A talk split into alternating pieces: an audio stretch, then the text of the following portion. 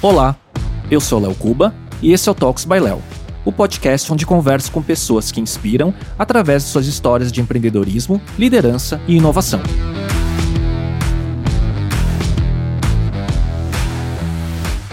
Neste episódio, eu conversei com Vitor Aceituno, médico, cofundador e presidente da Sami Saúde, uma das principais health techs no Brasil e que está transformando o setor da saúde no país. O Vitor é um empreendedor serial nesse segmento e tivemos uma incrível conversa sobre a sua trajetória profissional, sua análise sobre o complexo sistema da saúde no país, a tese e os diferenciais da Sami Saúde, cultura empresarial, valores, propósito e muito mais. Esse é o episódio 92 do Talks by Léo, no YouTube e no Spotify, direto do estúdio da Pod Factory em São Paulo. E hoje eu converso com Vitor Aceituno, cofundador e presidente da Sami Saúde, uma das principais health techs no Brasil e que está revolucionando e transformando o setor da saúde aqui no país. Vitor, obrigado pela presença. Pô, super prazer, Léo. Obrigado pelo convite. Você sabe que um, algumas semanas atrás, né, eu estava num jantar com amigos e quem estava na mesa era a Ana Júlia Guirello, que você conhece, Sim. amiga em comum, conhecida em comum. E ela falou: Léo, você precisa falar com o Vitor. Eu falei: Ah, faz aí. Eu já te conhecia pelas redes e de muita longa é. data te vendo empreendendo, né? Eu falei: faz a ponte com ele. E você rapidinho respondeu e a gente está aqui, né? Show. Pô, a Ana é incrível, super querida, legal. Fico feliz pela indicação dela. Muito bom. Ô, Vitor, você tem uma, uma trajetória muito curiosa, né? Que você é médico, mas desde muito cedo você teve muito contato já com tecnologia, já começou a empreender no segmento, né? Mais de 10 anos atrás, né? Como que aconteceu essa trajetória lá atrás? De no, em que momento tecnologia entrou na sua carreira? Perfeito. É engraçado que tecnologia entrou antes de saúde, né? Porque no, no ensino médio, o meu ensino médio era técnico de informática. É.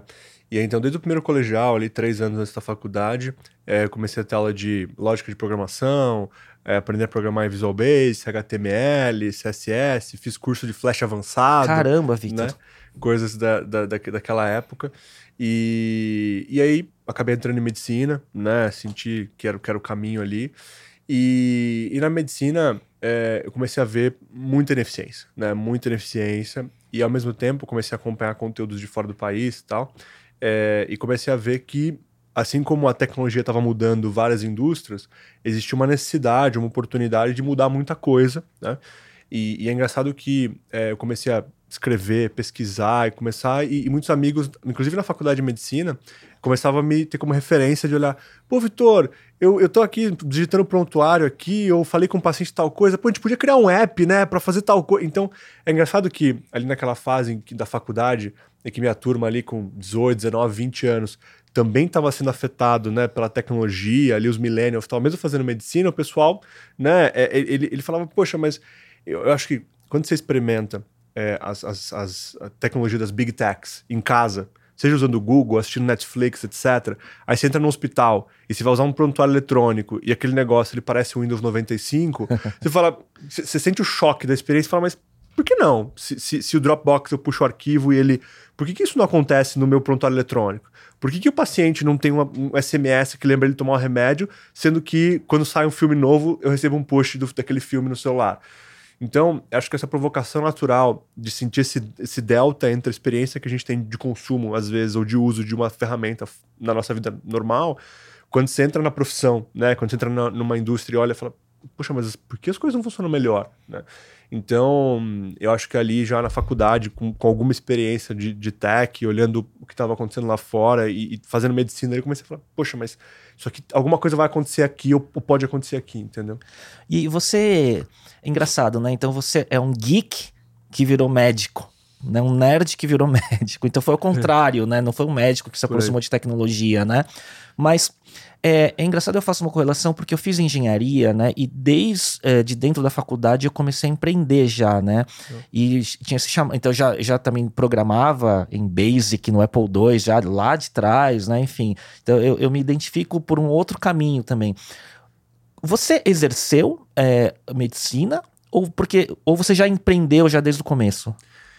Eu empreendi desde o começo da faculdade. A minha primeira empresa é, eu, abri a empresa júnior no segundo ano da faculdade, né? Foi a segunda empresa júnior de medicina no Brasil.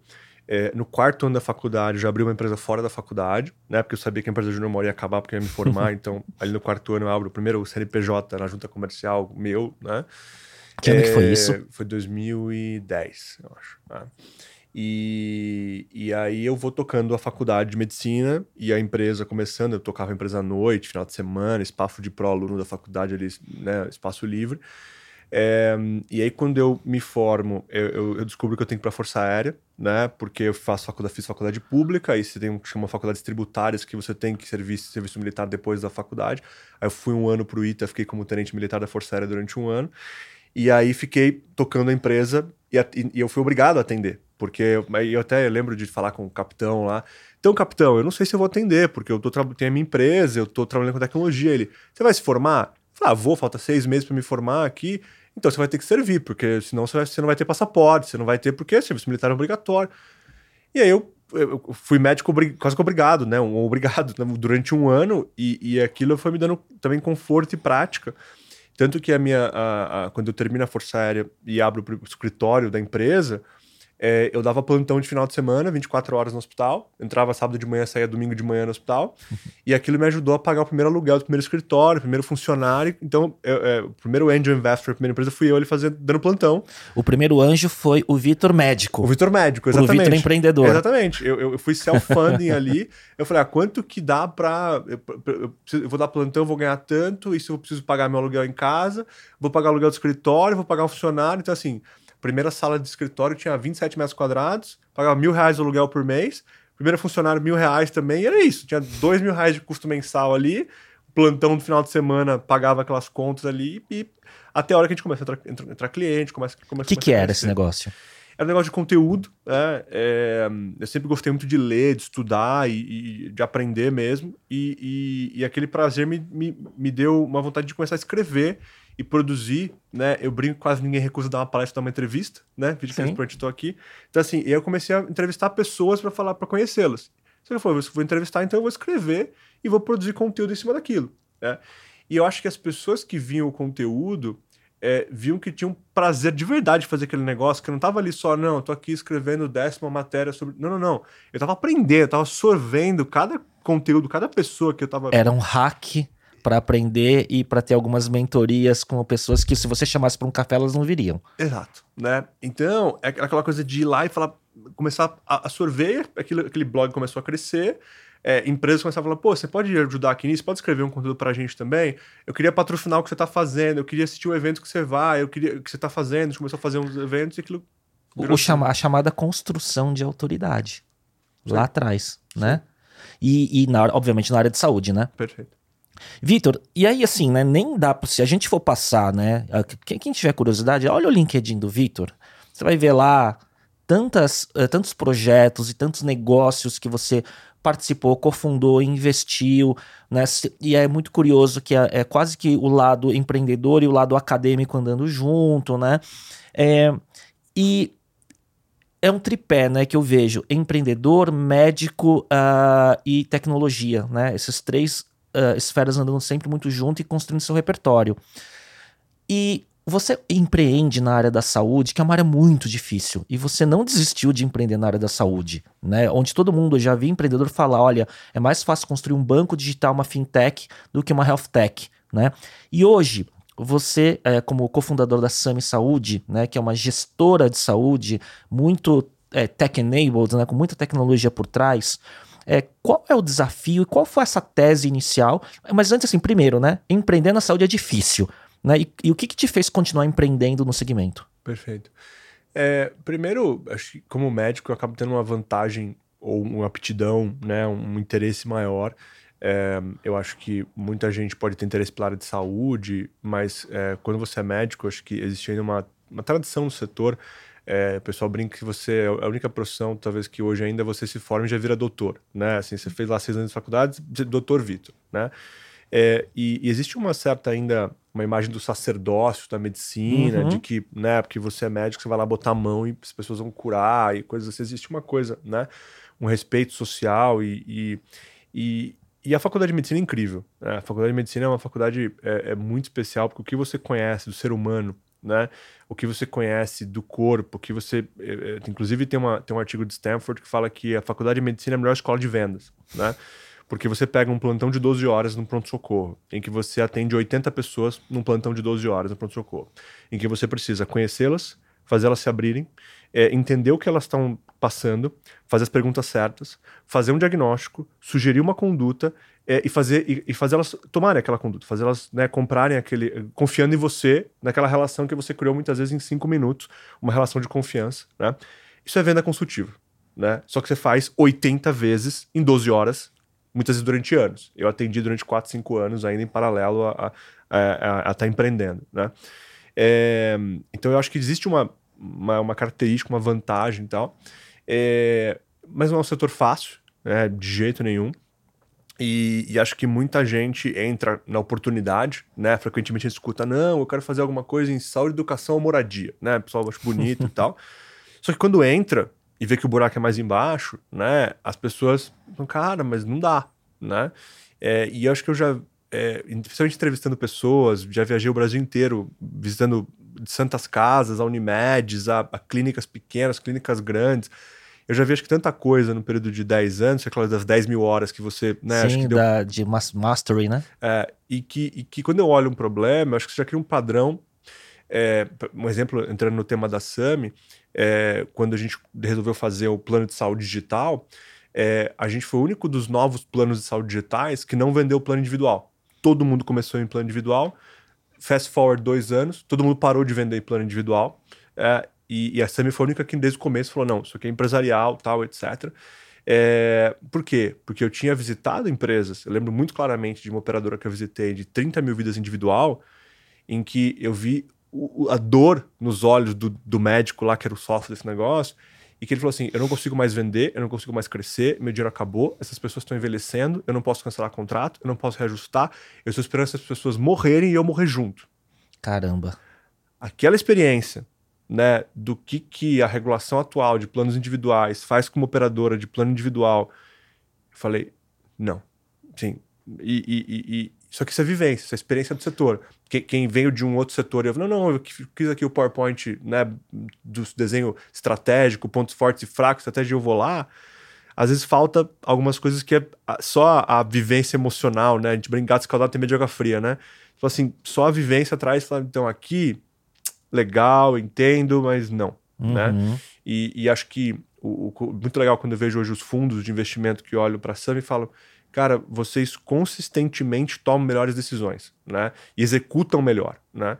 Então, eu acho que essas coisas têm a ver com toda essa bagagem que a gente foi acumulando, tanto de visão quanto de experiência empreendedora, né? Muito legal, Victor. E mesmo assim, com toda essa bagagem, não deve ser fácil. Né? Mesmo assim, é difícil, né? O que, que foi, então? Você já falou, né, que vocês começaram como planos corporativos, PJ, né? Eu acho que, pelo que eu vi, vocês começaram lá atrás muito no PME, nas pequenas e médias empresas, né? Então, qual foi a tese original, né? Além de ser PJ, né? Como que tecnologia entra em tudo isso? E como ao longo desses quase cinco anos, 2018 que vocês fundaram? 2018 a gente começou a vender final de 20, então tem dois anos e meio que tá. a gente tá vendendo. Então, e, e como que da, da visão original, o que, que foi se transformando é, com os aprendizados? Legal. É, acho que um capítulo só da, da, minha carreira antes, a gente é, chegou a ter uma aceleradora de startups. A gente montou em algum momento uma aceleradora, investiu acho que em sete empresas, é, olhou 400 planos de negócio no Brasil em saúde. E essa foi outra coisa que deu uma, uma vivência, um olhar. E, e quando é, olhei né, durante alguns anos essas, essas empresas é, de saúde, para mim, 80% das coisas caem numa categoria, quase na mesma categoria. Uma solução, vamos dizer, de AI para Alzheimer, um aplicativo para diabetes. Ah, eu vou fazer blockchain para prontuário eletrônico. A, a, maior parte das empresas está usando alguma tecnologia nova ou usando um modelo novo de usar tecnologia para um problema específico. É uma feature quase. Uma feature, né? E frequentemente eles tinham que vender para um plano de saúde grande ou tinham que vender para um hospital grande. Né? Porque aquela. Aquele, ah, quem vai se interessar pelo aplicativo de diabéticos? Ah, o plano de saúde tal, ou o hospital tal, tal. Só que vender para enterprise geralmente são ciclos longos. Vender para enterprise em saúde são ciclos talvez mais longos, em que o ROI às vezes é mais longo, porque você vai fazer uma intervenção no diabético, vai melhorar dois anos depois. Então, eu vi muito em saúde o famoso Death by Pilot, né? Muita empresa fazendo pilotos longos, de graça, com exclusividade, e, e que demoravam um tempão, os resultados no final eram ok e, e, assim, e, quando o empreendedor conseguia levantar um série A pequeno, ele queria estar vendendo a empresa porque já estava acabado 4, 5, 10 anos depois, já tinha se divorciado. Essa é um monte de confusão que eu já vi. E aí, quando eu fui montar esse segundo negócio, que é a Sami, na minha carreira de, de empreendedora, eu falei, eu não quero entrar nessa categoria. Então, é, acho que muito do que você falou, né? Por que continuar em saúde e o que fazer em saúde? A primeira coisa foi exclusão. Assim, o que não fazer em saúde, considerando que, que a bucha é gigante, né? Então, automaticamente, eu saí excluindo 80% das, das teses de saúde. Tanto que eu falo que a SAMI é uma das únicas, não a única tese que eu faria em saúde, né? É, e aí, é, quando eu, a gente começa a entender o setor, a gente começa a entender que para você ser eficiente em saúde, você tinha que controlar a jornada inteira. Frequentemente, porque saúde, a gente viu isso inclusive em empresas que a gente investiu, que você, vou dar um exemplo, a gente fazia uma intervenção, estava numa empresa que tinha 5 mil funcionários, e falava assim, vamos fazer as pessoas correrem mais, fazer atividade física, vamos fazer as pessoas comerem melhor. Legal, como é que a gente mede o ROI? Ah, é, ela vai menos no pronto-socorro, ela faz menos exame, ela vai menos no médico. Tá, mas cadê o dado? Ah, o dado tá lá no plano de saúde. Aí o plano de saúde. Ah, o plano de saúde roda em COBOL, no porão de algum lugar. Ele tem os dados? Ah, não tem os dados. Então, então muitas das intervenções em, em, saúde, você vê o ROI na próxima etapa. E geralmente você não controla a próxima etapa ou não tem o dado da próxima etapa, e geralmente a próxima etapa está no operador, que é o operador que acaba tendo saving daquilo, só que boa parte dos operadores não tem os dados organizados, não consegue medir de maneira estruturada e tal. Então, boa parte das intervenções de saúde não conseguiam provar ROI. É. É, e você precisava ver a cadeia inteira e controlar a cadeia inteira para conseguir fazer a intervenção e colher o benefício da intervenção. E a gente começa a olhar, tá, mas quem vê tudo? Ah, o plano de saúde vê tudo. Porque ele paga o laboratório, ele paga o hospital, ele, ele, ele vê a cadeia de valor inteira. E entra aquela frase, né? Who pays the piper call the tunes, né? Quem, quem paga o flautista escolhe as músicas. Poxa, se você está pagando, talvez você consiga né, selecionar, direcionar a cadeia de valor. Porque follow the money, né? Sim. Se você consegue colocar dinheiro onde você acredita que a cadeia de valor tem que ir, talvez você consiga mover aquela cadeia mais rápido que simplesmente educação. Ah, não, vamos educar as pessoas que elas vão para lá. Não, não, vamos colocar dinheiro. É, é, exemplo do que a gente fez, por exemplo, foi o Gym Pass, né? Que a gente foi o primeiro operador, acho que no mundo, a colocar o Gym Pass incluso no plano com troca de dados. É, ou seja, Interoperabilidade de dados. Exato. Você vai no, eu brinco que você vai no CrossFit na terça, o ortopedista na quarta, com plano inflamatório farmácia na quinta, você provavelmente machucou no CrossFit, seu médico de família vai saber disso. A gente tem o Gym Pass há dois anos com troca tá de dados. Tá no prontuário já. Entendeu?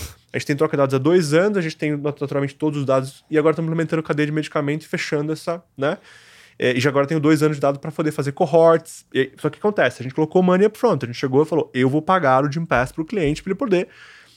Porque a gente podia fazer isso. Né? Tanto que a gente tinha venture capital para né, suportando essa tese, quanto a gente tinha o cliente pagando 300, 400 reais a mensalidade por mês para poder falar: não, vou pegar um pedacinho disso e vou. Né? Uhum. Eu vou acreditar upfront que uma intervenção pode ter benefício gente acabou de, de medir o resultado desses dois anos. É bem legal, né? A gente ainda refinar algumas coisas para poder anunciar, mas é bem legal ver que as pessoas engajadas elas ficam mais tempo e elas têm menor sinistro né? O que o to CAC é perfeito. Né? Então você tem a jornada inteira e a atribuição inteira mapeada, né? É, você estava falando isso, e como eu tenho um business também de, de, de marketing, de, de agência digital, consultoria digital, é o, é o mundo que a gente vive quando você fala da mídia offline e mídia online, tá?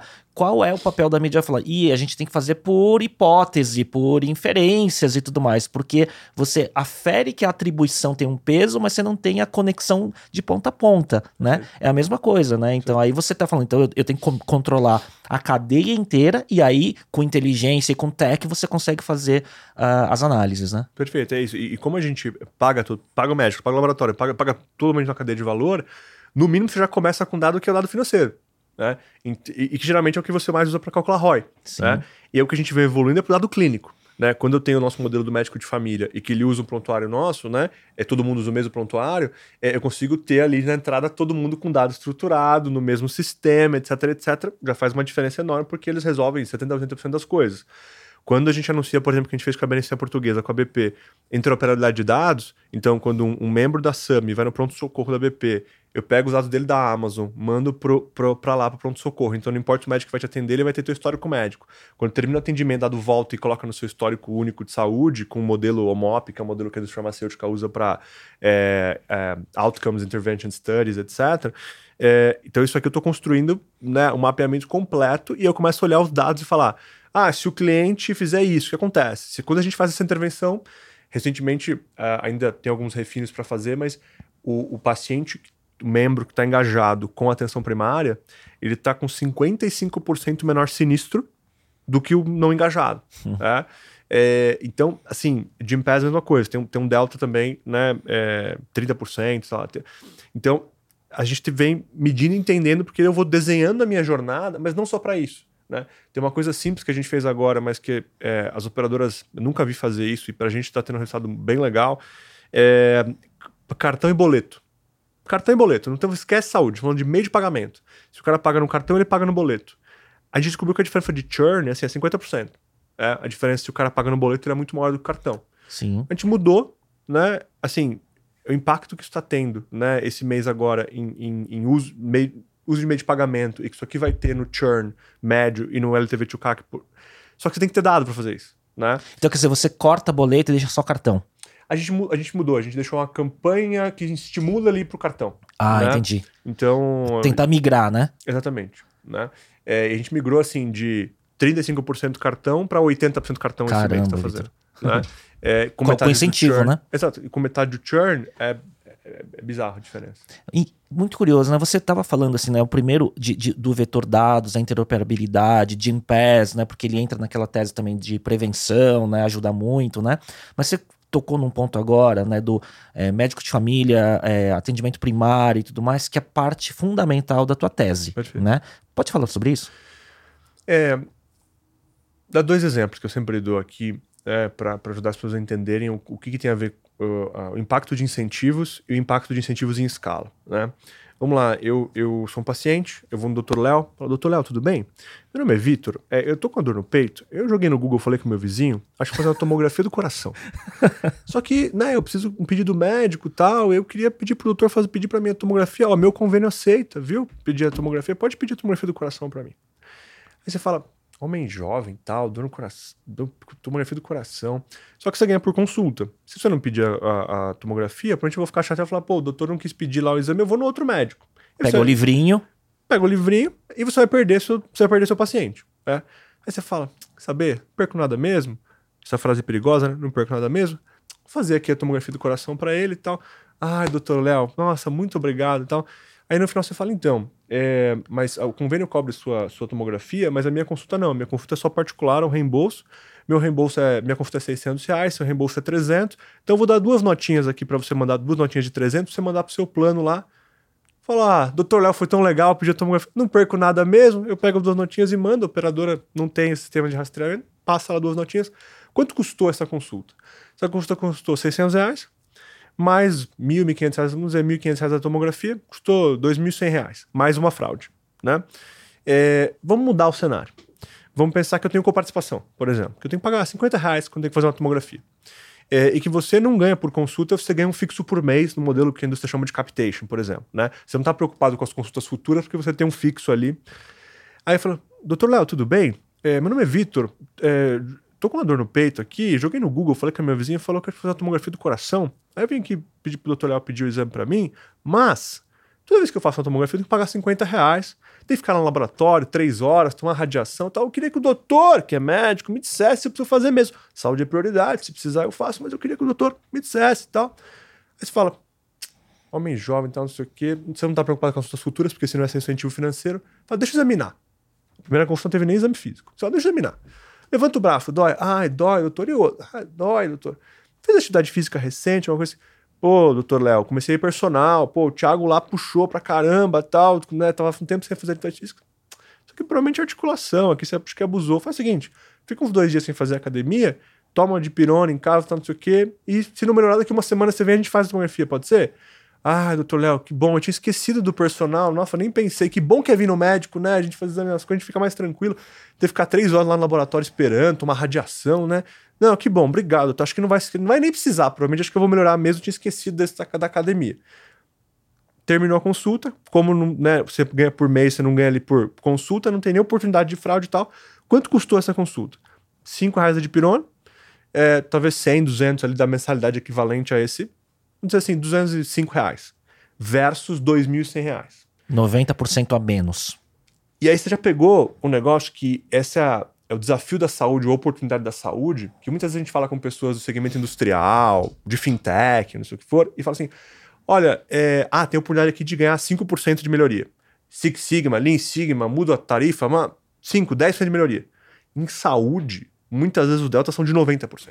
Caramba. É, e você entrega uma medicina melhor. Porque onde, onde aconteceu o exame físico? Na segunda consulta, não na primeira. A primeira, por que você ia fazer exame? Você sabia que eu queria tomografia desde o começo, você ia pedir anyway? A primeira poderia ser telemedicina. A primeira poderia ser telemedicina, mas é, não estava no incentivo correto, uhum. né? É, então, eu, acho que assim, esse é, o, é, a diferença de quando você muda incentivos, e uma das coisas que a gente faz é para mudar incentivo é ter o médico de família, a enfermeira e os incentivos para que a cadeia seja para o lugar correto.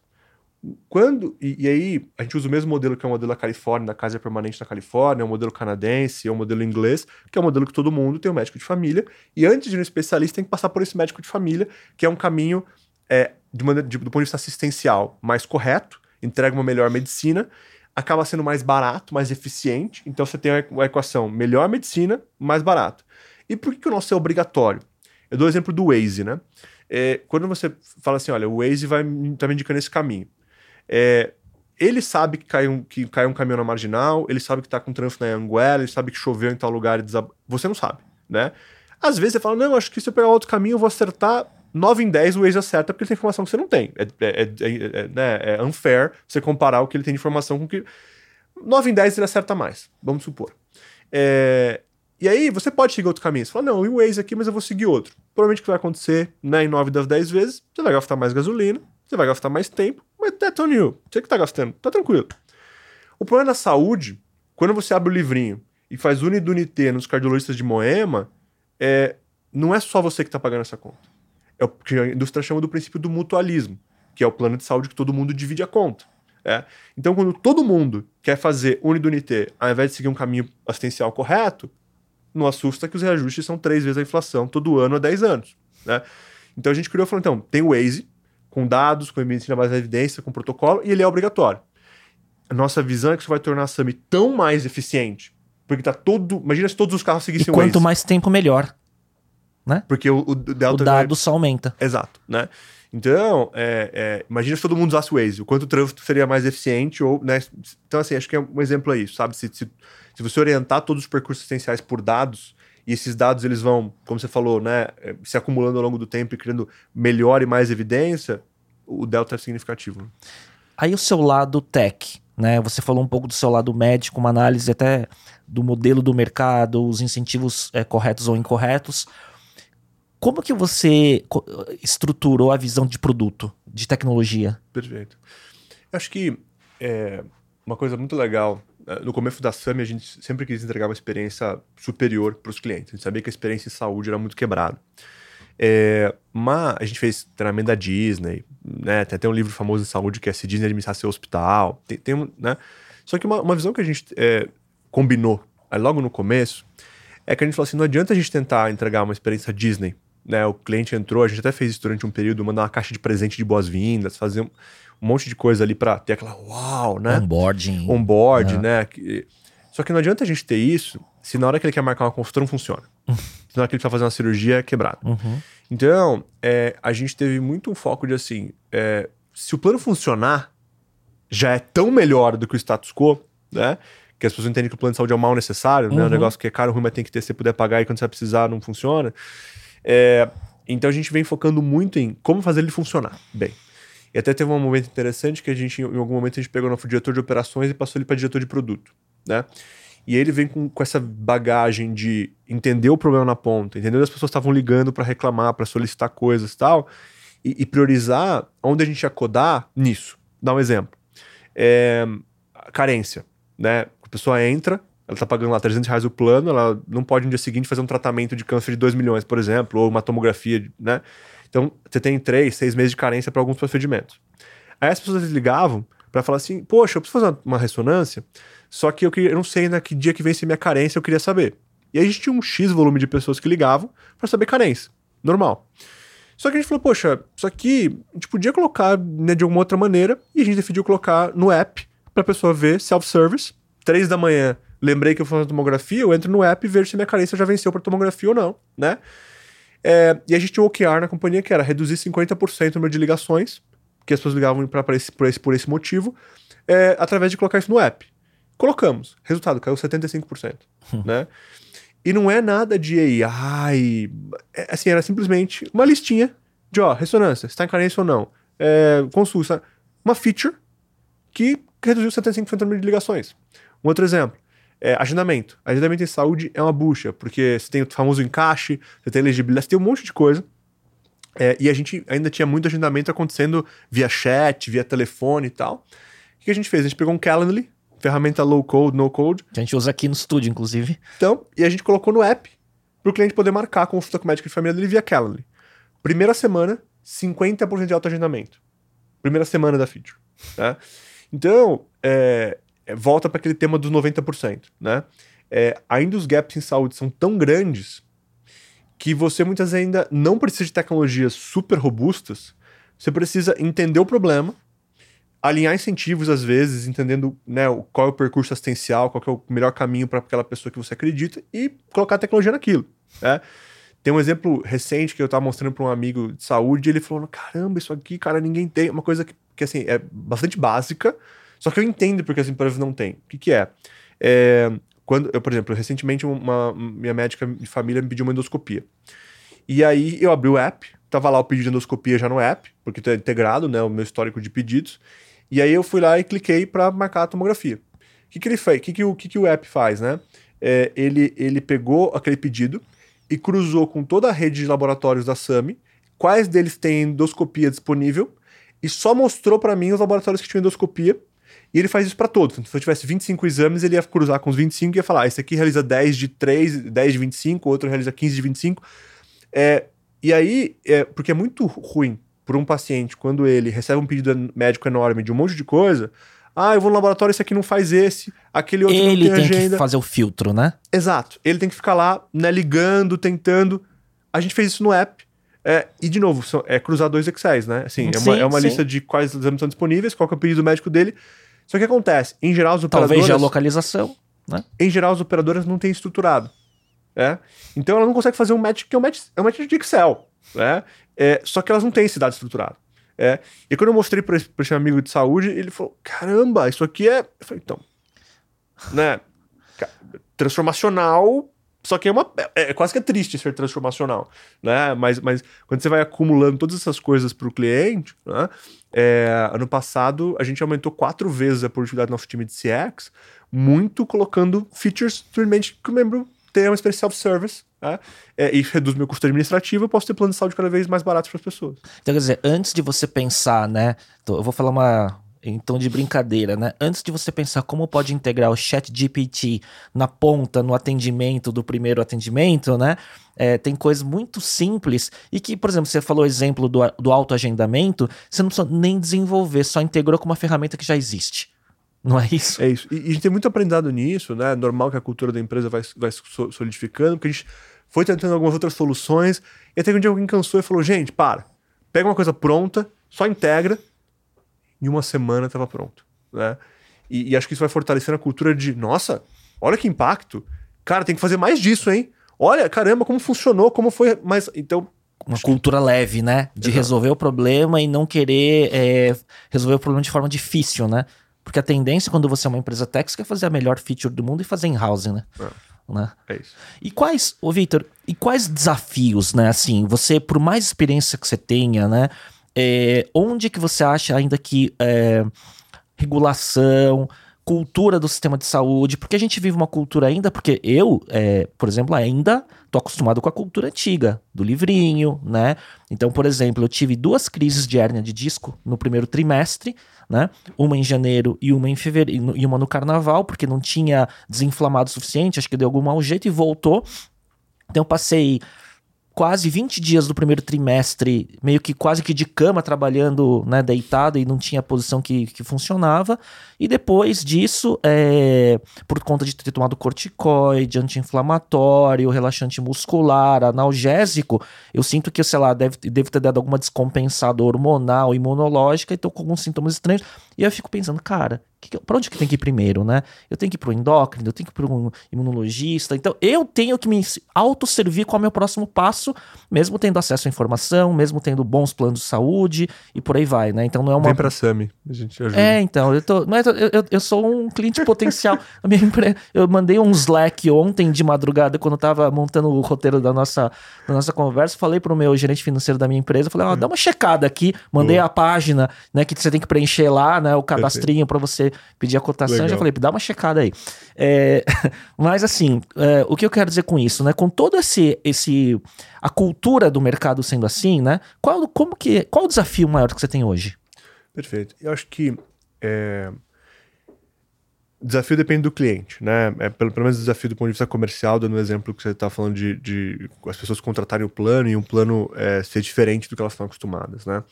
É, você tem o, o pequeno empregador, que é onde a gente focou muito no começo, desde o MEI até o PME e tal, e você tem os grandes empregadores.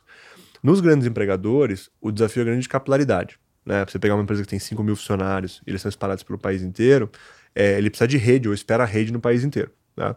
É, o desafio é que, para criar o modelo que a SAM está criando, você precisa de muito alinhamento com os prestadores, interoperabilidade de dados, tudo isso.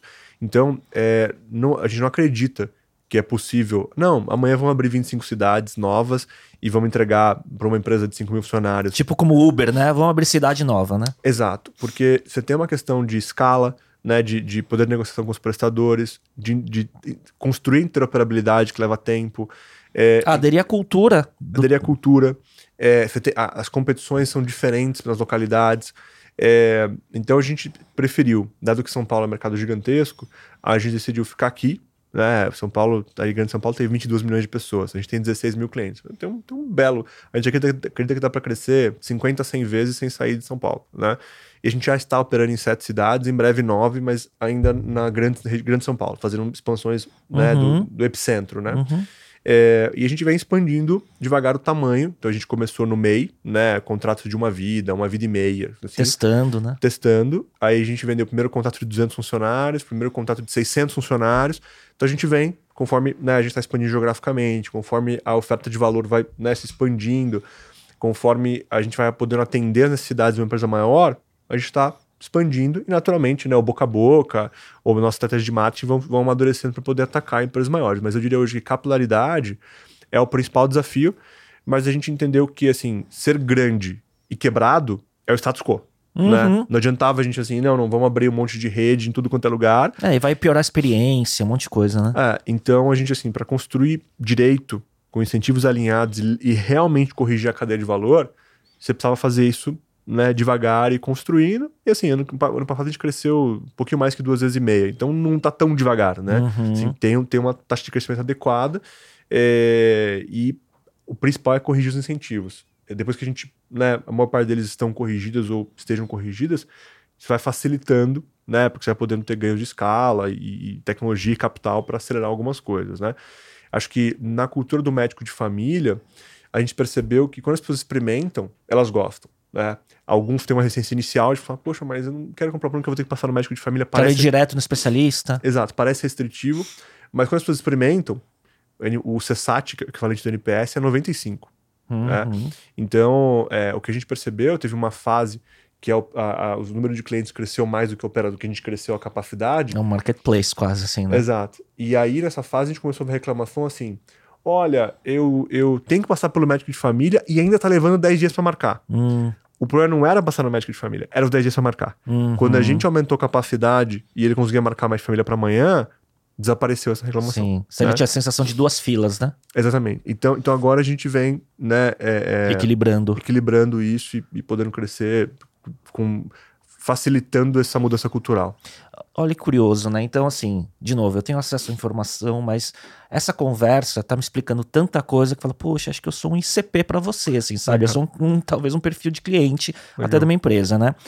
E aí eu digo, o que, que eu, onde que eu coloco esse ponto? Qual o papel do marketing para essa descoberta, né? Porque você falando, né, tá muito claro para mim, ah. né? Como que você está usando o marketing, principalmente digital, no processo de, de, de descoberta e consideração do seu público-alvo? Claro. Tem duas etapas, né? Tem essa resposta, tem duas, duas respostas. Primeiro, a gente sabia que mudança cultural era difícil. Uma coisa que eu aprendi em vendas é que, assim, cultura de compra é uma coisa poderosa, né? É, você pegar, fazer uma analogia brincando assim, pegar um careca, convencer ele a comprar shampoo, ele falou, cara, né, nem sei direito esse cara que eu chamo, mas assim, se, se, você não existe cultura de compra, se não tem aquela necessidade ali, é, você criar a necessidade, você criar uma cultura ou mudar uma cultura é muito difícil. Então a gente entendeu que a maneira como as pessoas compravam plano de saúde é rede de preço.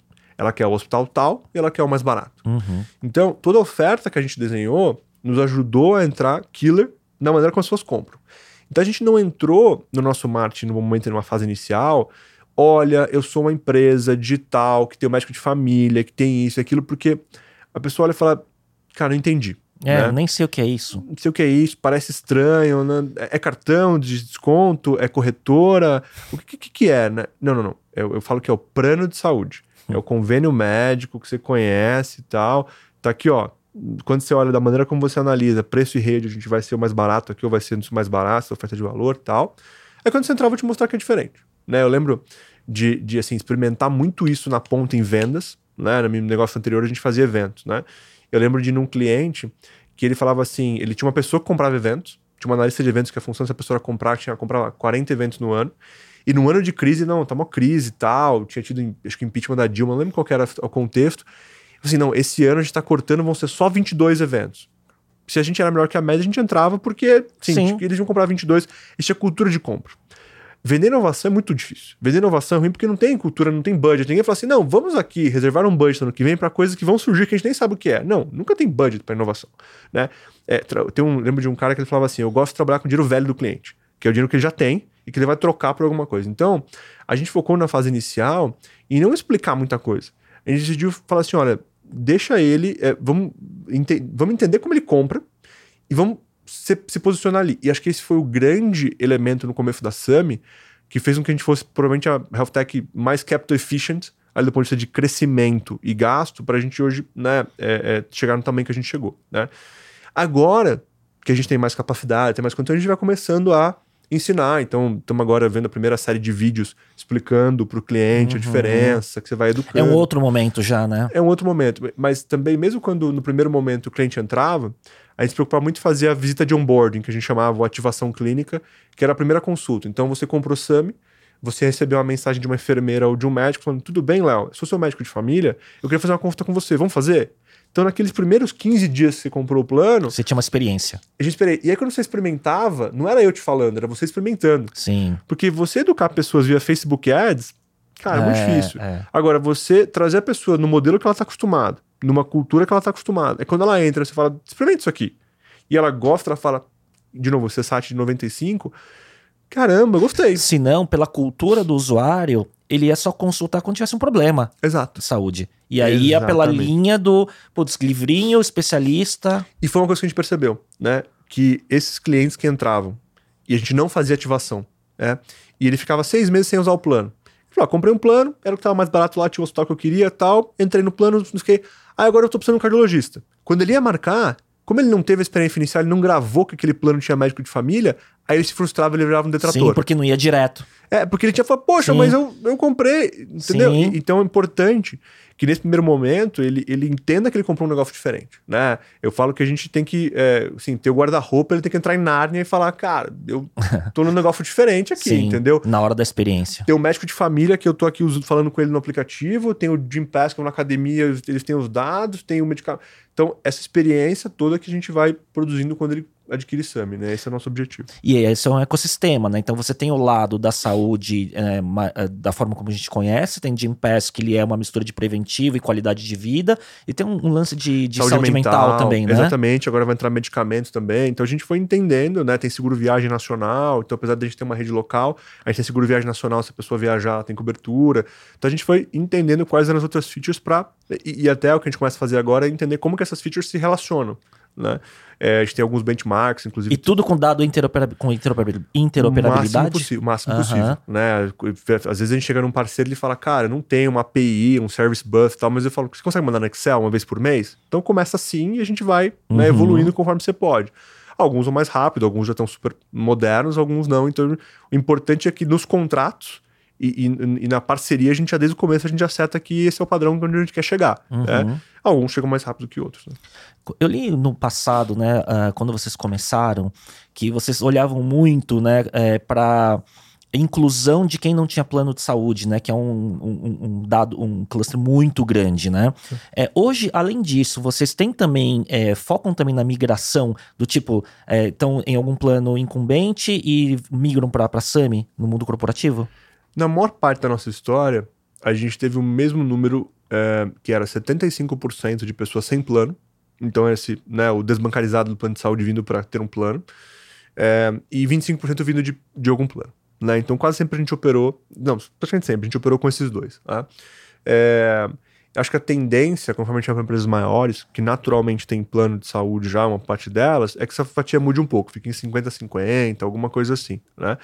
Mas acho que quando, é, às vezes até quando a gente fala com investidores, fala, não, mas qual que é o foco de vocês? É esse ou é aquele? Hum. Eu, eu, acho que quando a gente oferta um produto melhor, que é acessível, tem gente que não tinha que vai poder comprar, e tem gente que está num plano ruim, né, um plano mais caro, que vai poder migrar. Uhum. Né? Eu, e a oferta é a mesma, né? É, e, e, e, nossa, nossa experiência de go-to-market é que ele não é muito diferente, né? Quando a gente faz nossas estratégias, a gente acaba pegando um pouco dos dois. É, então... é que se o então produto é bom, serve para todo mundo. Exato. né? E, e, eu acho que no começo, acho que o que fez muito a gente é, é, é, alavancar muito o crescimento no, no desbancarizado, né, o sem plano, foi porque a gente foi o primeiro plano no Brasil a vender meio uma vida. Né? E o Brasil tem 13 milhões de mês. Né? E a gente foi o primeiro, então essa pessoa tinha um CNPJ, é, geralmente era empurrado, se ele queria comprar um plano e era uma pessoa só, ele era empurrado para um plano individual, que era mais caro e quase ninguém vende. É, e aí, quando a gente sentou, entendeu os riscos, avaliou ali o Unit Economics, olhou a regulação, entendeu que tinha uma oportunidade. É, então, acho que isso fez com que a gente atraísse muito MEI. É, e a gente foi o primeiro também a vender 100% digital. É, a gente colocou uma plataforma no ar. No terceiro mês da empresa, a gente fez. Eu falo que a gente colocou um carimbinho na história do Brasil. Primeira empresa a vender um plano empresarial 100% digital, da pessoa entrar no site, subir o contrato social, passar o cartão e comprar sem falar com ninguém. Sem vendedor, sem corretor, sem qualicorp, sem nada. É, então, acho que essas, essas ferramentas, né? É, é, assim, essas, essas duas, esses dois elementos contribuíram muito para esse, esse, número inicial. Agora que a gente começa também para empresas maiores, acho que deve diluir um pouco, mas deve manter ainda uma fatia relevante de sem plano. Legal. E é legal isso que você falou, porque você tem. Eu vejo que a, a Sami tem alguns milestones, né? Tipo, é, o primeiro plano de saúde vendido 100% de forma. na jornada inteira digital, sem contato humano nenhum é, você teve a maior captação série A é. de uma health tech na América Latina, né?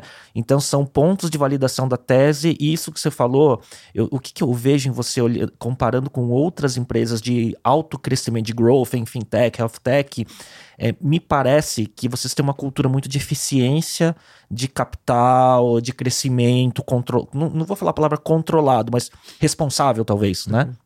Você acha que isso, nesse momento que a gente vive macroeconômico, no mundo das startups, com menos capital disponível de venture capital para empresas em growth, né? É, você acha que essa cultura ajuda?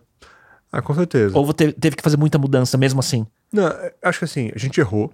É, eu acho que não, não, dá para dizer que a gente não errou de gastar mais do que deveria em alguns momentos com a indústria assim. Não, gasta o dinheiro rápido que tem outra rodada mais, que vem é. mais. Acho que assim, acho que praticamente todo mundo errou. É, e a gente errou. Uh, mas eu acho que comparado com a média, né, ou comparado com aquele boom daquele momento, eu acho que o fato de eu e o Guilherme sempre nas empresas anteriores ter sido bootstrapped, é o fato de a gente ser 100% remoto, a gente não paga escritório, não paga lugar de escritório, né? É, o fato da gente, assim, sempre olhar muito o resultado e saber que saúde não é trivial e que todo custo que eu coloco ali eu vou ter que acabar repassando para o cliente em algum momento é, a gente tem a visão de que a gente queria ser low cost, porque o, o, a, a nossa visão para a saúde num país que 80% das pessoas não tem plano de saúde, se a gente quer ter 10, 20, 40 milhões de clientes, é low cost, não é vendendo plano AAA melhor que eu vou. Porque daí você concorre com outros players, né? Que estão muito bem estabelecidos, né? Eu acho que não é nem isso. Assim, a, a nossa visão é que esse é um business de tech e dados. Né? Uhum. Né? É, então, eu vou dar um exemplo. Eu tenho uma doença rara chamada calásia. Uma em cada 100 mil pessoas tem. Para eu ter 10 casos na SAM, eu tenho que ter um milhão de clientes. Para eu ter 100 casos, eu tenho que ter 10 milhões de clientes. Para eu ter número suficiente para construir um protocolo, uma linha de cuidado, eu tenho que ter 100 milhões, talvez todo mundo no mundo para justificar. Então, é, saúde é um numbers game.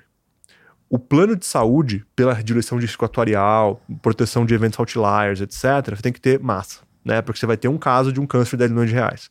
Você vai ter um caso de um acidente de um milhão de reais. Então você precisa ter N para poder diluir, você precisa ter milhares de pessoas pagando Senão 300 reais. Para de pé.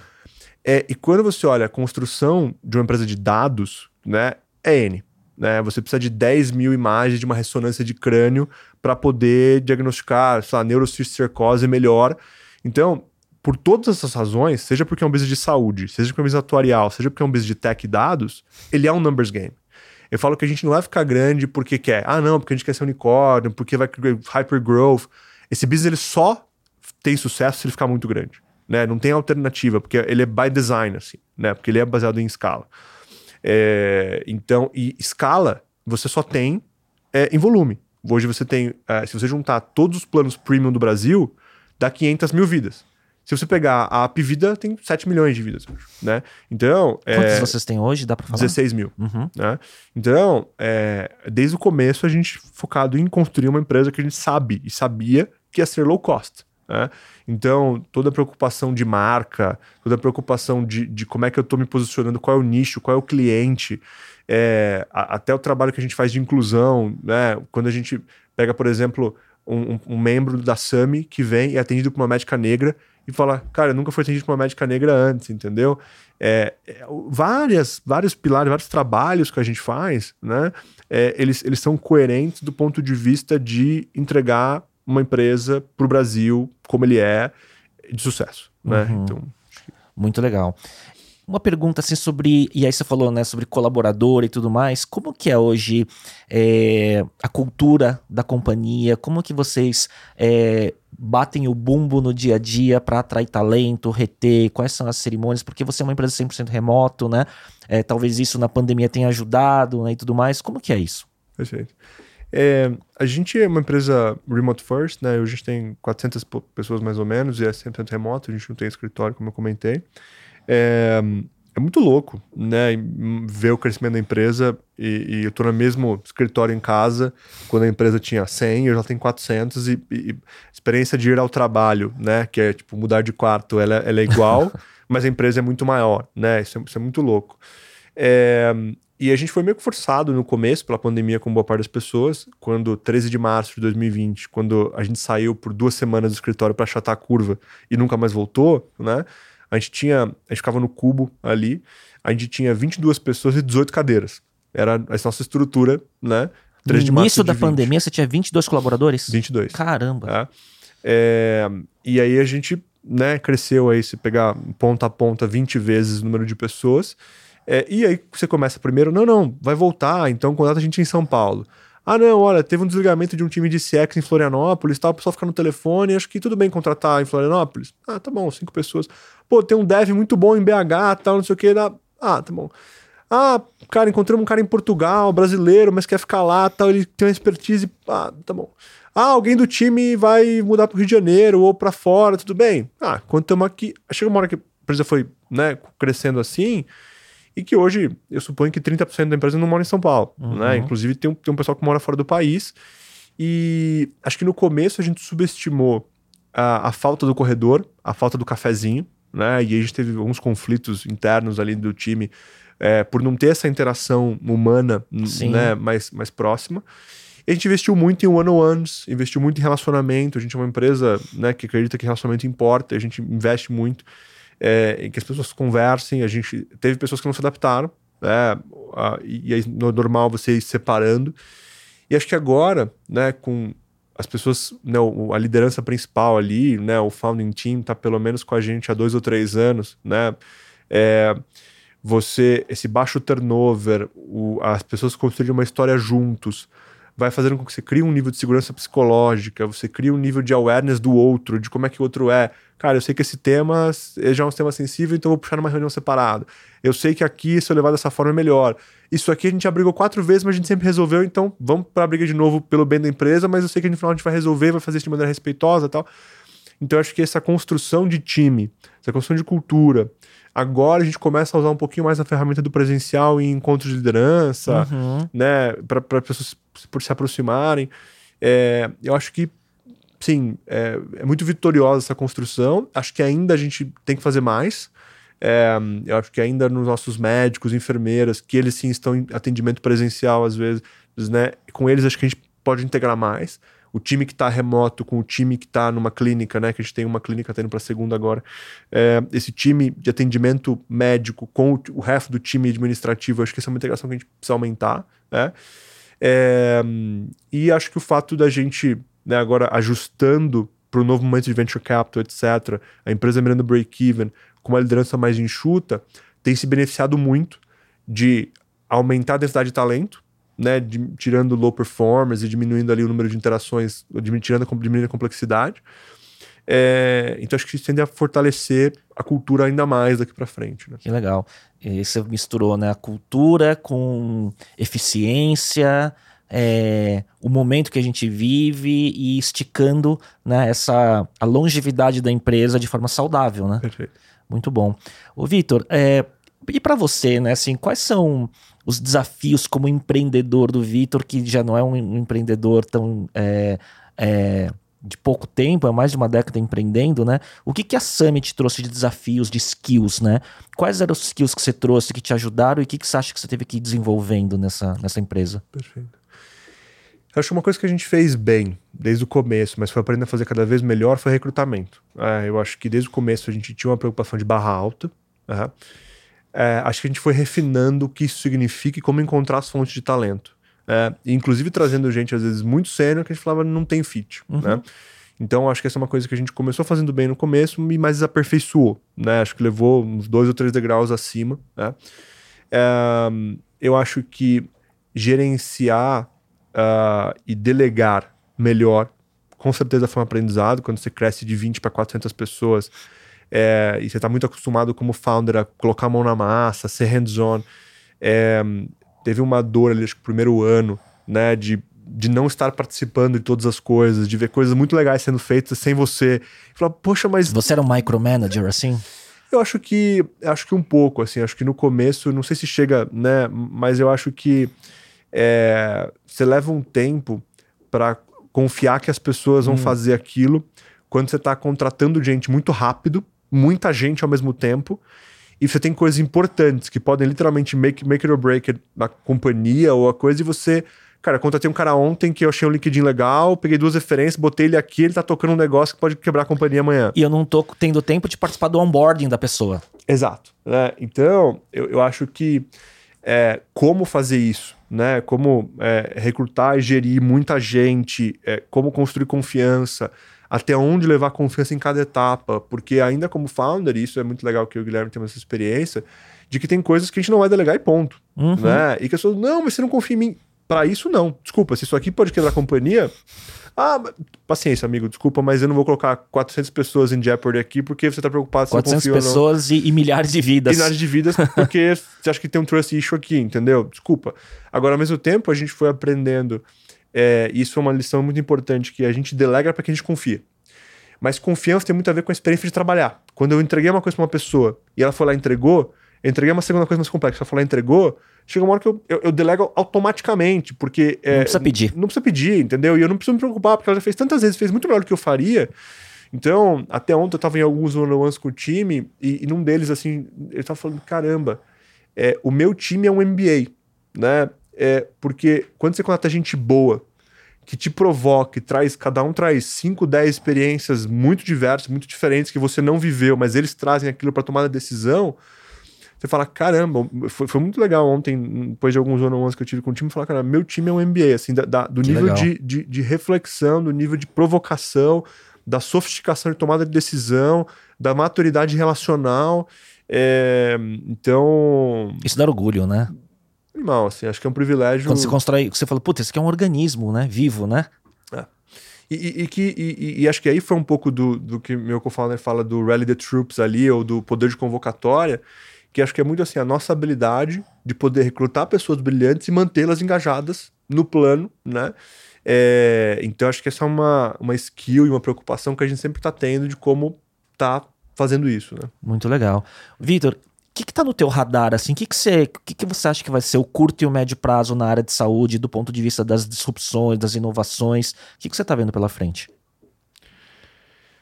Como eu comentei no começo, né? É, a SAMI é quase que a única tese que eu faria em saúde hoje, por entender que as outras têm desafios enormes, né? Uhum. É, o desafio de tentar consertar uma cadeia quebrada sem reconstruí-la mas colocando um band-aid aqui, fazendo uma. Né? Ou plugando uma feature, uma inovação no incumbente. É Não é? Exatamente. Uhum. Então, assim, é... e a gente sabe, a gente viu isso em, todos os setores, o, que os incumbentes, eles, por mais que eles possam se modernizar, possam contratar a gente, possam fazer. O, o pace deles, né? Os incentivos, a coisa. Assim, não, não, não acho que necessariamente todos vão quebrar, mas em saúde, claramente, esse ano todos estão sofrendo muito. E né? só um parênteses, assim, eu vi uma matéria recente, não sei se não é o feed, ah, o desafio das health techs, porque as grandes também estão se mexendo, mas tem a velocidade também, né? Assim, é, todo mundo que falar que é desafiador para a SAMI tá certo. Primeira coisa, né? Assim, ah, é muito difícil para a SAMI. É, duas vezes. Ele, não tem ideia do que ele tá falando. É muito mais difícil do que. Do né? que a né? matéria fala. Do que né? a matéria. É, é muito mais difícil, né? Só que do outro lado, não é mais fácil para os incumbents, ao contrário, né? Então, o que a gente está vendo esse ano, né? Com lá, a Pivida, 50% down na bolsa. A Mil, 2 bi e meio de prejuízo, que assim, né, acéfalo. A gente está vendo outras empresas ou sendo vendidas ou com sinistro acima de 100%, etc, etc. Isso é notícia, né? Não tô falando nada, né? Assim, é notícia que está o tempo todo no tá jornal, aberto, né? tá aberto, né? Então, assim, quem que é o líder do setor? que, que é aquela empresa inspiracional, vencedora, fazendo investimentos de longo prazo, que foi tu falar, cara. E com resultado de resultado. É. Entendeu?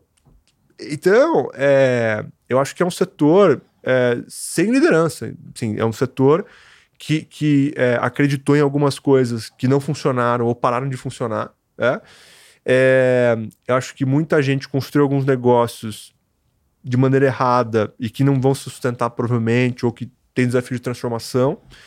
É, e acho que a Samir é uma que tá tentando. Eu tava brincando ontem, eu falei assim: é, a gente tá lá com cartas novas, inventando algumas outras cartas, e pode descobrir que no final o jogo era dominó e todas as peças caíram. Porque é difícil pra caramba, né? Assim, é um, é um setor. Só que, do ponto de vista de missão, né? Trazendo pra inspiração, é, a gente não tem dúvida que é a missão que vale a pena. Se tem um lugar em que as pessoas têm um, um, um propósito gigante no que elas estão fazendo, né? É, assim, eu vejo clientes, lembro de um cliente outro dia, 24 anos, primeira vez que ele tem plano de saúde na vida é da SAMI. É animal. Sim. Ou uma cliente que foi no, na enfermeira né, do, do, time de saúde dela, a enfermeira percebeu que ela estava com Covid, internou tal, a mulher falou, cara, vocês salvaram a minha vida. Né? O outro falou que ia tatuar a SAMI e escrever um livro. Cara, assim, é, é, é, tem uma frase, né, que ela até brinca, faz uma criticazinha ao Google tal, e, e empresas né, de, de ads, mas ela fala assim, boa parte dos jovens da nossa geração estão trabalhando preocupados em como fazer as pessoas clicarem em ads. É? Quando a gente não tem a cor do câncer. Tá? Né? Ou quando as pessoas. Né, tem uma, tem uma, uma frase que eu escutava na época da faculdade, falava assim: no futuro, as pessoas, a, a, a, os homens vão ver até 100 anos e as mulheres não vão morrer mais. Isso é mentira. É o segundo ano nos Estados Unidos que a expectativa de vida cai. Né? Ah, vamos viver muito, vamos viver para sempre. Não, é o segundo ano. É, longevidade. Que a expectativa né? de vida cai nos Estados Unidos. Ah, era 69, virou 68, agora virou 67. Sabe? As pessoas estão vivendo menos. Por causa de obesidade, por causa de poluição, por causa de má prática, má nutrição, etc, etc. Então, assim, é, é, a tecnologia, né? Eu lembro de uma capa da Time, que quando o Google fez uma parceria com uma farmacêutica e criou uma empresa chamada Cálico, a capa da Time era assim: é, Will Google beat death? Assim, tipo, vai o Google vencer a morte? De um lado, isso simboliza para mim a, a, crença que as pessoas têm em tecnologia, de cara, vai a tecnologia vencer a morte? Do outro lado, a resposta é não, não está acontecendo. Não está acontecendo. Nos Estados Unidos, a maior economia é. do mundo, os big techs, todas lá, os americanos vivem menos a cada ano. É? Então, é, assim, não é trivial. É, eu acho que a Sami está fazendo melhores apostas e tem sido mais corajosa para tomar decisões duras mas o desafio é enorme, né? E qualquer pessoa que falar que é difícil, eu vou falar que ela não tem ideia do quanto é difícil, entendeu? Vitor, você, é, fora Sami, por conta de todo o seu background, repertório, conexões, você mentora em, ou investe em outras startups do mercado? Como é que funciona isso? Sim, eu acho que faz parte do. Give back, de certa forma, né? É, eu acho que. Acho que tem várias coisas, né? Eu, eu acho que o. Você tem que tomar muito cuidado quando você começa uma empresa para empreender não virar trabalho né? Que fala assim, não, começa a empreender, você tem um sonho de propósito, no dia seguinte vira, não, estão lá das 8 às 5 entregando as coisas e, e vão embora para casa. Lista né? de tarefas, né? Lista de tarefas. E, e, e, acho que ter contato com outros empreendedores, principalmente que estão no começo, né? Que estão ali no desenho da tese, etc., quando você está naquela fase de escala, você, eles estão lá pensando no plano e você está no repetition mode lá, execution e tal. Acho que ajuda a oxigenar um pouco, né? É, acho que eu tive muitas pessoas a carreira inteira que me ajudaram e ajudam até hoje. A gente tem um programa de advisor super estruturado na SAM e tal, então a gente tem, né, conta muito com pessoas, tal. A gente acabou de virar empreendedor Endeavor, tem as mentorias da Endeavor, então tem tudo isso. Então é uma coisa que a gente acredita muito, né, e usa muito. E, e acho que é, é, é, muito legal ter a oportunidade de poder dividir um pouco dos aprendizados, né? E, e eu acho que quando a gente, a gente tem uma visão da saúde, né? Assim, a gente construiu a SAM porque a gente tem uma visão de como a saúde vai ser no futuro. E aquelas empresas que acho que vão ajudar a construir essa visão, sabendo que a Sami não vai ser a única e não, não vai conseguir vencer se, se não o ecossistema é o take tiver... all, né? Ah. Exato. E, se a gente vai vencer se o ecossistema estiver desenhado, quando tem uma empresa que, que eu, eu, eu consigo ver no futuro da saúde, né? É, eu, putz, é, se eu puder estar participando, puder estimular, puder ajudar. Teve uma empresa recente, super legal, crescendo, etc, etc. Só que eu falei pro founder, eu falei, cara, eu, eu, não consigo ver isso aqui no futuro. Eu tô vendo que no presente está resolvendo uma, um problema legal, relevante e tal, mas na minha visão de futuro da saúde, cara, eu não vejo essa empresa lá. É. Então eu falei, cara, você precisa mudar aqui. Eu, de novo, é a minha visão, mas, claro. eu, cara, eu acho que. É, eu, eu, eu acho que vocês fundamentaram um problema que se as coisas continuarem assim, ele não vai existir mais e teu business vai ficar irrelevante. Mas o empreendedor pode falar, né, assim, tá, mas eu entendo que eu tenho uma janela de tempo, né, de utilidade da minha, da minha solução, do meu negócio, né? Eu posso ter um cash out aqui, tá beleza, né? E aí, tem, e, aí envolve o propósito de cada um, né? Perfeito. Do que, que você quer no longo prazo, no curto prazo, de certa forma, né? Porque tem alguns, algumas necessidades, às vezes, né, das pessoas que... Eu tava falando com um, um co-founder de uma fintech, né? Ele falou de, de uma mentoria que ele teve, que foi muito importante, são três co-founders, que ele falou assim, cara, é, o time to money dos co-founders tem que estar tá muito alinhado. Porque se o, o, teu, o número que você tem na cabeça, né, de uma liquidez e whatever, né, for, e o time para esse número chegar for muito divergente dos outros co-founders, os incentivos podem mudar na linha do tempo da existência da companhia. Achei isso brilhante, né, cara? Muito alinhado. Tem, uma, tem um livro da Kaufman chamado The Founder's Dilemma. E que é, ele, sei qual que é esse daí. É, Capa e, branca. E, e, ele fala muito do se você quer ter poder ou você quer ser rico. Né? A maneira como ele resume, mas podemos falar que você quer ter impacto ou você quer né, ser rico é, quer poder, você quer é, ter poder ou quer ter impacto, né? É, é, o que? Ele fala assim, ó, quando você vai começar a empresa, é, você fala, eu quero ter poder, eu quero ter 90% do equity. Aí você vai conseguir trazer um co-founder muito bom? Talvez não, porque ele fala, cara, por que, que eu vou ter 10%? É, você vai conseguir trazer investidores muito bons, investidor tipo de venture capital vai pedir 15, 20% do equity. Você vai conseguir trazer é, time, né, que você vai ter option pool, etc, etc, time muito bom. Fala, não, mas, né, é, então, se você construir um negócio grande, você tem que dividir a pizza. Né? É, só que é, esse ponto que você trouxe, assim, aonde as pessoas querem chegar? Né? Se as pessoas que estão na pizza ali, um tá feliz, não, se eu botar um milhão no bolso e for embora, tô, tô bem. E o resto quer construir um negócio para fazer um IPO, você vai ter desafios em algum momento, quando vier uma oferta de uma aquisição, quando vier uma oportunidade de liquidez, quando vier alguma coisa, você vai ter um mismatch, você vai ter conflito. Então eu acho que é, é, muito importante, né? Eu acho que o fato de eu e o Guilherme já termos montado negócios antes de sucesso fez com que a gente não tivesse pressa necessariamente para falar assim, não, não, agora vamos, né? A gente e, e, e fato preciso gente, de liquidez rápida. E, e, o fato que a gente sempre teve na área de saúde, né? É, faz com que saúde seja o nosso segmento. Então assim a gente é, hoje eu não vejo uma outra tese que a gente faria em saúde e não vejo um outro setor que a gente atuaria. Então na prática se a gente ficar 10, 20 anos na SAMI, 30, assim...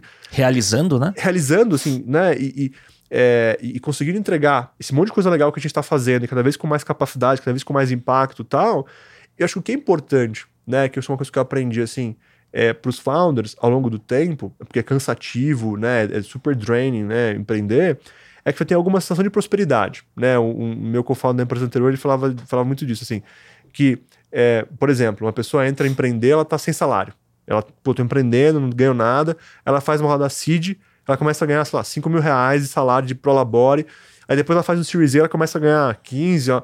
É, é, eu acho que é, é importante que, que os founders, ao longo do tempo, tenham uma sensação de evolução. Sim. Pessoal também. Sim. Porque senão eles ficam sempre sofrendo. Aí a esposa quer comprar um apartamento, não consegue ficar brigando com o cara, divorcia porque não tem dinheiro, não tem Sim. filho porque não tem dinheiro. A, pessoa... a, escassez vai até certo ponto, né? Exato, né? Então, acho que esse é um balanço, é, até porque a gente é muito preocupado como empreendedor a dar exemplo para os investidores poderem ver que você não está desgastando né, com primeira classe, com um monte de coisa e tal. Só que você tem que ir, né, vendo cada momento o, o quanto que você vai um pouco além, que é condizente, que é coerente com, com aquele estágio, da companhia. da companhia. Né? Perfeito. Né? É, e acho que o, todo mundo vai evoluindo, e, inclusive a gente tem conversas sobre isso e fala, pô, vamos criar uma política? Porque aí tá documentado, todo mundo tá de acordo com a política, a gente operando naquela política, legal. Qual que vai ser a regrinha? Vai ser essa? Os founders estão de acordo, os investidores estão de acordo, estamos documentando, é transparente, alguém ainda não. Tá bom, então vamos operar. Alguém fala, poxa, mas isso aqui era para mim agora é importante. Tá bom, cabe, vamos conversar, vamos falar com outras startups, outras startups do mesmo estágio, que levantaram a mesma quantia de capital. Como é que os founders operam? Né? É, e, e, aí acho que, acho que a vantagem de hoje ter uma ecossistema um pouco mais madura é que você tem mais gente para fazer benchmark Sim. e você criar um senso de, comum de que você não está fazendo nada errado, mas você consegue ter algum senso de prosperidade ao longo do tempo. Isso tá? é importante, né? Porque senão é, existe. Já vi culturas que estavam muito assim, ah, é, a minha prosperidade só vai acontecer no momento de um, uma liquidez, né? De um MA ou de um IPO, aí ele pode não chegar lá, né? É, exatamente. É um o balanço... burnout pode vir antes. Exato. E, e, é isso perfeito, porque a gente só vai conseguir ficar 10, 20, 30 anos na SAM executando bem na melhor performance se a vida pessoal estiver evoluindo minimamente de acordo. Sim. Né? Não precisa ser exatamente igual, acho que a liquidez final acaba sendo grande se você tem um evento e tal, mas é, é, você tem que ter essa sensação. Né? Eu, eu, eu, eu frequentemente eu olho e falo, caramba, estamos com 16 mil, quanto tempo vai levar para a gente chegar em 16 milhões? Quanto tempo vai chegar para a gente chegar em, né? Sei lá. E, e, e, acho que é importante que a gente se dedique muito à empresa para fazer isso acontecer, porque é super difícil. Mas ao mesmo tempo, que a gente não fique o tempo todo parando a nossa vida pessoal, falando, não, quando a Sami, quando vender a Sami, ou quando fizer uma IPO, eu vou, eu vou poder fazer família. isso. não dá, entendeu? Porque é. senão a chance de você não chegar lá ou seja, chegar lá, né, é, era muito comum, acho que hoje, não sei se tá tão, tão incomum, é, mas eu via muito empreendedor, muita coisa que assim, o cara fez três empresas e teve três divórcios. Cada vez que ele abriu uma empresa, tinha um, né, é, ou a pessoa, um casal que empreendia junto e sempre ganhou pouco, ficou 10 anos no negócio, não teve filho, talvez não construiu prosperidade, não construiu patrimônio, porque não, né, tomou decisões de priorizar o um negócio ali, acreditando numa ideia, e, nossa, nesse caso desse casal, eu lembro que, que a, quando esse, né, eu tava ajudando ali numa mentoria e tal, e quando esse casal teve uma.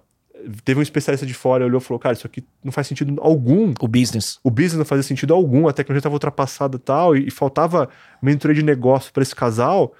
Assim, eu me coloquei ali no lugar e falei: Cara, sim. Tá imagina todas você, as fichas estão no lugar, né? Entendeu? Imagina que você sacrificar 10 anos, escolhas pessoais, talvez filhos, casa, um monte de coisa você vê que você ninguém chegou para você e falou, cara, essa ideia não faz sentido. Você sabe que é, nas minhas sessões, eu, eu, como empreendedor também já de 20 anos, Legal. primeiro CNPJ tem muito, 20, mais de 20 anos, fiz poli, né? Então na, foi, a primeira empresa foi naquele momento, na faculdade. É. É, sessão de terapia, cara, de falar assim, que às vezes eu, eu, eu, eu, eu trabalho tanto e olhando só o pote de ouro lá na frente. Lá na frente lá na frente. É muito alinhado com isso. Esse lá na frente pode não existir. Exato. E é bem provável que talvez não exista, né? Então, como que você balanceia isso, né? Ah, eu, eu Parece acho... que a gente tem que se mortificar eternamente para merecer alguma coisa lá na frente, é. né? Concordo, é, é, desafiador, assim, é sempre porque você tem que setar o exemplo para a companhia, né? Você tem que setar o exemplo para os investidores, você tem que ser aquela pessoa, né, o, o mais Sim. real que o rei ali. E é sempre desafiador, né? É, vira e mexe, assim. É, às vezes minha esposa pergunta alguma coisa e eu falo, amor. Tipo, você sabe que não, que não dá, que não é, que não faz sentido, porque, né, pela posição que eu ocupo tal, é, é, até coisas, por exemplo, de redes sociais, né? Assim, você vai vendo alguns founders, por exemplo, que conforme a empresa vai crescendo, eles vão ficando mais expostos tal, que alguns deles escolhem sair das redes sociais ou não, ou não, ter muito. Porque você tem filhos expostos, né? Sim, você tem dúvida. clientes, às vezes, bravos numa rede social, você, tem todo tipo de coisa. É, então, é, tem, tem, tem vários sacrifícios, vários exemplos, né, que a gente, que a gente tem que dar. E mesmo assim, você ainda corre o risco de deslizar ou de, de alguma coisa ser mal interpretada. É, eu, eu falo é, muito pro meu co-founder assim, o, o, a credibilidade que os investidores têm em nós e que o time tem em nós é uma das coisas mais importantes. É uma baita responsabilidade. Né? O momento em que o time achar que a gente está fazendo um lousy job, que a gente está jogando dinheiro fora, ou estamos tirando do caixa da companhia, ou que os investidores falarem, cara, os caras estão. Você perdeu tudo. Uhum. Entendeu? Assim, o, o, o, poder de convocatória, né? Da gente falar, galera, vamos para cá e vamos junto, né? E chamar os investidores. Assim, é, a, a credibilidade, né? É, é, fundamental. É a maior moeda que você tem, sem dúvida nenhuma. Vitor, é, é, indo para semi-reta final aqui, quais são as ferramentas de desenvolvimento pessoal? Olha, é, acho que eu passei por algumas etapas, é, como eu comentei, é, mentoria, né? Acho que é uma coisa que eu sempre usei muito e ainda uso muito para várias coisas. Hoje em dia, muito para coisas técnicas. Se a gente tem um problema na mão, a gente não tem ideia do que fazer e trazer pessoas para me ajudar a resolver isso aqui. É, eu acho que o próprio feedback do time ajuda muito no desenvolvimento. Falar, poxa, eu esperava que você fosse assim, de repente você olha e fala, mas por que a pessoa esperava isso? Né? Será que realmente tem que mudar? Será? E o fato de a gente ter um time experiente, que já passou por outros chefes e outros contextos, ajuda a gente a, a, a entender que padrão eles esperam, o que, que funciona melhor tal. É, eu já li muito, né? É, depois é um capítulo à parte, mas assim, eu leio Jim Collins, Peter Drucker, desde 12 anos de idade, então assim, já li muito livro de business até uma hora que me encheu, assim, meio que falar, cara, a impressão que dá é meio que sem molde, sem molde, assim. É, e, e, eu sou cristão, né? É, para mim, a, a, você tem conhecimento geral e você tem a Bíblia em cima dessas coisas todas, né? O conhecimento imutável, profundo, atemporal. E aí hoje, quando eu tenho tempo de ler, que é raríssimo, né? Assim, eu consegui, né? Ou pelo menos ter um tempo mais profundo, é, para mim, a, a Bíblia, é, né? Assim, o desenvolvimento da minha fé, o meu entendimento de que as coisas que eu vejo não são feitas das coisas que se veem, né? Entender que, e frequentemente, o que eu vejo na empresa, vamos dar um exemplo, às vezes tem duas pessoas discutindo sobre um tema e não tá indo, não tá indo, e eu entro com profundidade, frequentemente eu entendo que não é o tema. Tem uma relação ali que não tá funcionando, né? Pela maneira como um vê o outro, pela maneira como um trata, é, é, pela maneira como a pessoa que ela foi, foi criada, né? Então, às vezes a pessoa teve um pai, um padrasto, ou uma família, a pessoa passou por uma situação específica assim, a pessoa teve um sócio, a pessoa teve um. É, então, eu acho que a, a, que a medicina ajudou muito a desenvolver também. A capacidade de entender o ser humano e entender as relações, os incentivos e entender como direcionar aquele grupo de pessoas, aqueles relacionamentos para uma estrutura mais saudável, né? É, é, tem, tem, uma frase que diz assim: é, todas as famílias felizes são iguais, as, famílias, as infelizes são uma, cada uma a sua maneira, uhum. né? E, e, eu acho que eu, quando eu transporto isso para relacionamentos, né? Eu acho que existem regras e existem uh, padrões que fazem relacionamentos saudáveis, famílias saudáveis, grupos de pessoas que vencem de maneira saudável. Quando você começa a ter alguns comportamentos, alguns padrões que saem daquilo ali, né? você começa a, a, a, perder aquele grupo, perder aquelas pessoas e perder o relacionamento, e você começa a ter briga de todo tipo por qualquer bobagem que na verdade não era aquilo, né? É, tanto que tem uma frase de cultura que ela fala assim: cultura é menos o que você incentiva e mais o que você não tolera, né? E acho que essa é uma preocupação, né? A gente, para ter a diretoria que a gente tem hoje na empresa, a gente já teve o dobro dessa diretoria. Assim, não no mesmo tempo, mas a gente teve, o, se eu tenho lá, lá seis diretores hoje, já tive outros seis que não funcionaram, né? E por alguma razão, em algum momento, saíram ou, ou a gente teve que desligá-los. E muitas vezes eram pessoas que a gente não conseguia aprofundar, não conseguia entrar no relacionamento, ou talvez tinha vivido tantas coisas antes, nocivas, ambientes tóxicos, etc., que eles eh, traziam. Que eles traziam aquilo. E inconscientemente, né? Às Exatamente. E, e, e, e, foi muito doloroso, assim, especialmente com algumas pessoas em que eu tentei entrar com profundidade e falar: eu quero te ajudar. Sim, eu imagino que você passou por um ambiente XYZ, passou coisas na vida, né? mas eu tô aqui literalmente tentando te ajudar a é, entender que ninguém aqui tá contra você, entender que a gente tá tentando construir com você, entender que aqui você tem liberdade de falar o que você pensa, você pode construir junto. Quando alguém te sugere alguma coisa, não é criticando teu trabalho, é ajudando você a fazer melhor, para a empresa fazer melhor e, e ter sucesso. Só que às vezes a casca das pessoas já estava tão dura, né? A, a, a o número, a, a insegurança, as, as, barreiras. Então. É... Pessoas já que não eram mais coachables, né? E, e, aí eu acho que é onde a, a, a, a, minha, minha visão espiritual, a minha fé, o meu entendimento de mundo com uma perspectiva diferente de como as coisas são, é, e pelo entendimento cristão da maneira como elas de fato são, é, me permite olhar e falar não, ou sim, né? E, e, e, e ter discernimento para liderar melhor. É, então eu, eu, eu acho que sim, enquanto eu não, eu não, eu não dominar né, o, o conhecimento bíblico ali de maneira perfeita, eu vou provavelmente ficar a vida inteira fazendo isso. Boa parte das outras coisas eu falo assim, tá, mas eu, eu tô lendo literatura B quando eu deveria ter literatura A, porque eu tô com pouco tempo que eu tenho, assim, então... Volta para os princípios. Volta para os princípios, então, é... que é isso. Full circle em cultura, isso. Ele começou lá atrás com a pergunta de cultura, fecha com essa pergunta de cultura. Que hobbies para recarregar a bateria?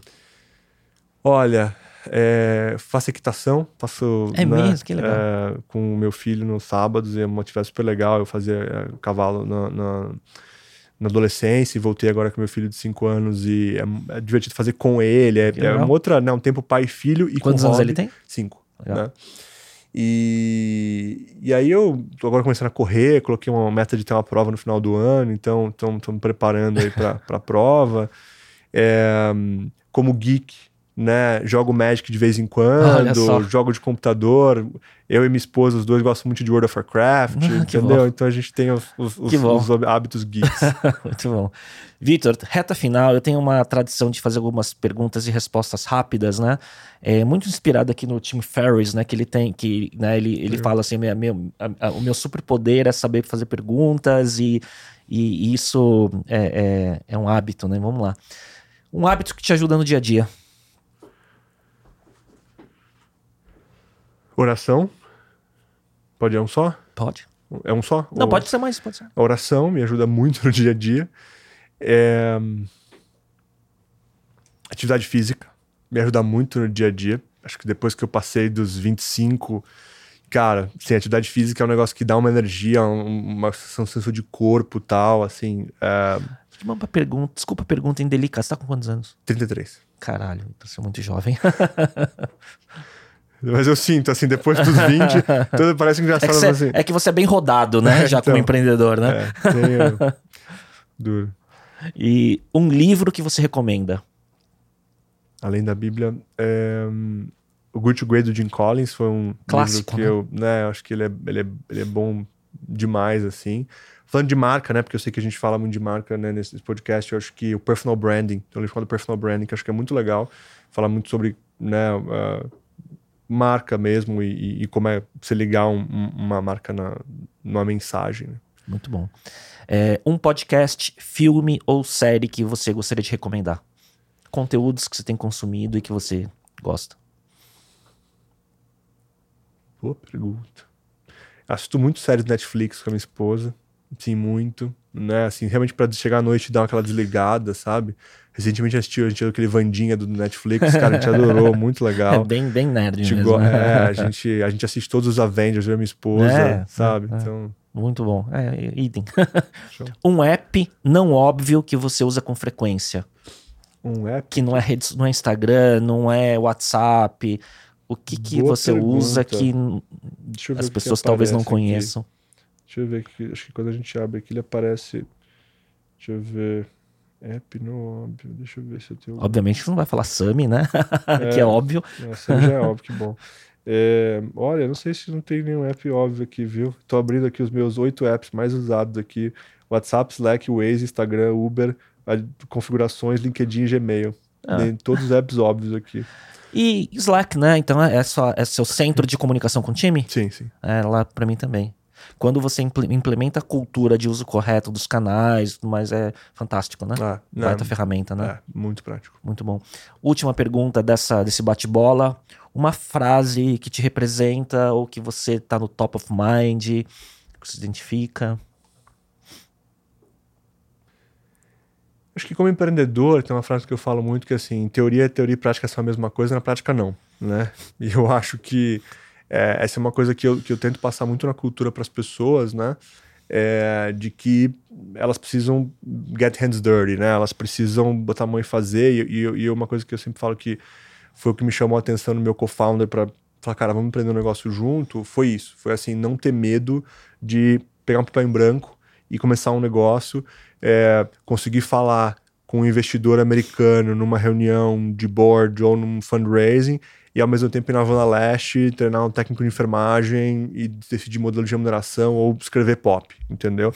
Então eu acho que o que eu vejo muito na, nos jovens esse, né, que a gente vê hoje assim, ah, não, me formei na faculdade tal, eu quero ser estratégico. Os caras, você tem 22 anos, você não sabe fazer um, entendeu? Então, acho que isso é uma coisa que eu tento estimular muitas pessoas. Muito bom. Vitor, queria agradecer, cara, baita papo, bem denso, a gente cobriu de tudo, né, um pouco.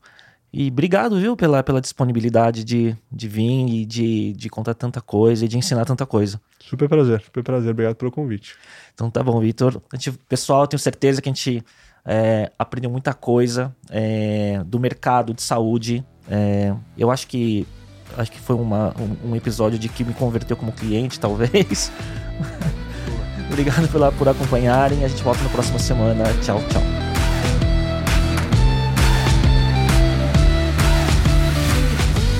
Para você que chegou até aqui, queria te convidar a acompanhar o canal no YouTube, o perfil no Instagram e no TikTok, onde você pode se atualizar sobre as novidades do podcast, assinar a newsletter e ver conteúdos derivados. Procure por Talks by Léo no YouTube e Léo Cuba no Instagram ou no TikTok. Até lá!